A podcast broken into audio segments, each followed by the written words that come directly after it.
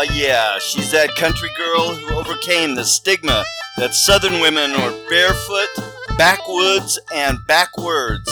Now she's an articulate voice for conservative values and wisdom in America. Sitting on her front porch sharing common sense, here's Marnie.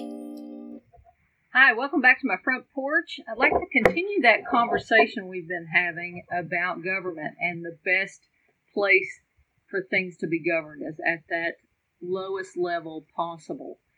And if you want to take a look at one of the hot button topics of our day, immigration, uh, you could get off in the weeds about immigration, talking about you know everything from detaining children separated from their parents, you know all you know whether these people ought to be allowed in, all these different things. You can get off into all of that kind of stuff, but you're missing the real point. What you're missing is the long term goal of those who want to erase borders.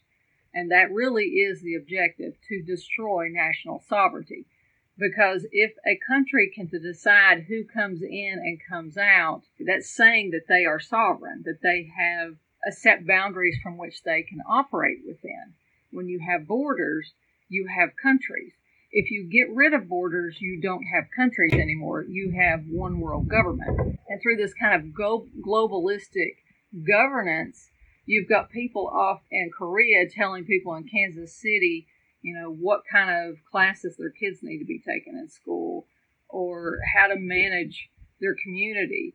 And it's it's ineffective. We've already talked about how totally ineffective this is. But those who have this long term view, and they've been working on this New World Order, this global government objective for decades. And, and you've got to understand that the people who are for these top down governments, very strong top down governments, they've got a very long term view. They're very patient, they're methodical, they have an agenda that they're working for. And if you look on my frontporchsense.com site, you'll see an article in there about progressives and how they're working a game plan that was put in place actually by what used to be called communists. You know, we think communism is dead, but it's not dead, it's just changed its name.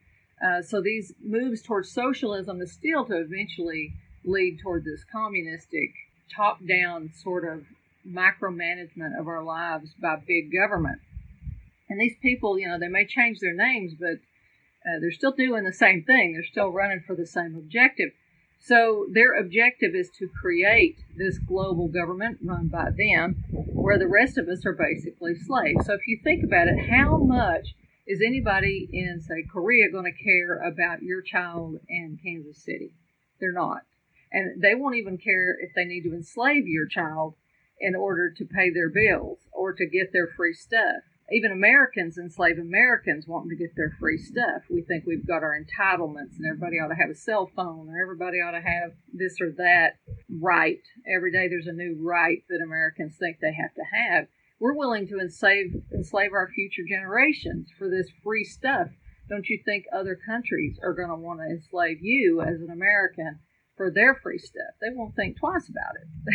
they don't care. Really, when you're talking about this immigration thing, you're talking about the elimination of borders. They want open borders. When you have open borders, you basically have no country anymore. There's no rights of American citizens being protected and all of that kind of thing.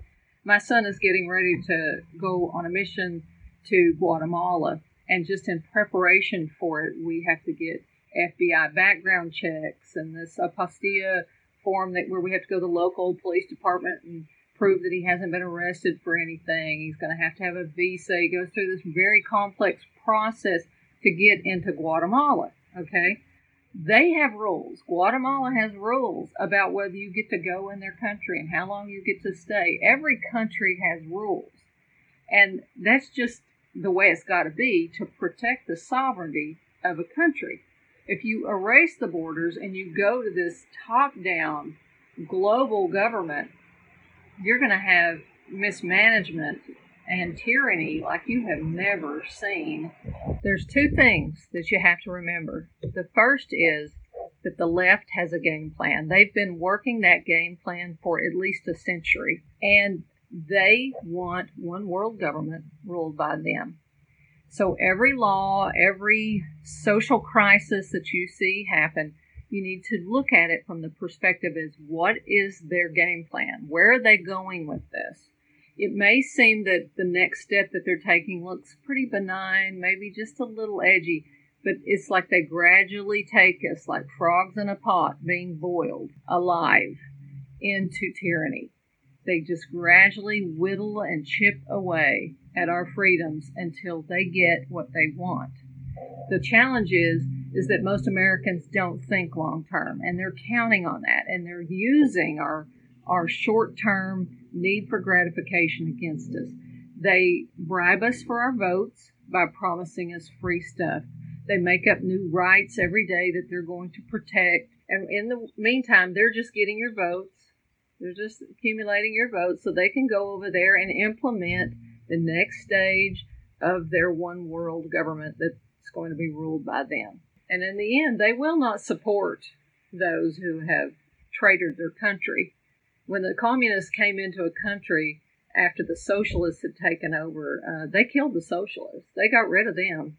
They were no longer useful. They, those were traitors to their country. They expected them to be traitors to them too, and, and they were eliminated.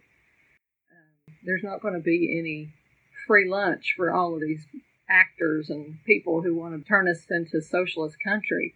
They're going to be one of the first ones to go because they were too stupid to protect their own freedom. Don't be thinking that uh, any of this is going to go well if we sit back and let these people whittle away at our freedoms. Nothing's free.